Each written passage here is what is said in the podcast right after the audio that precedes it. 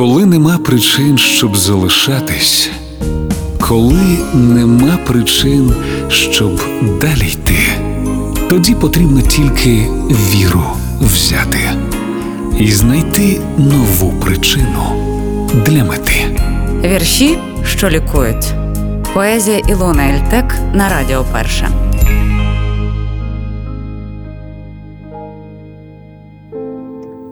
Він нічого про неї не знає, хоч знає про неї усе.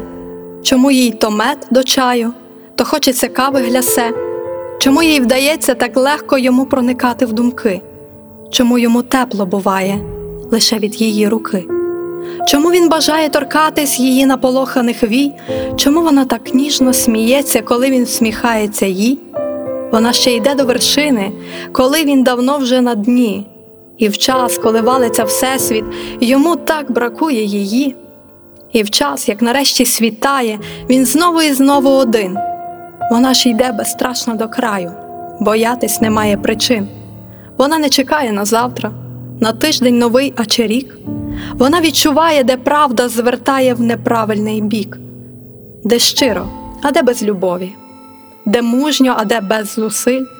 Вона не повернеться знову туди, де стріляють у тил, туди, де плетуть за спиною пліток найміцніші сітки, і там вже давно не світає, ніхто не тримає руки.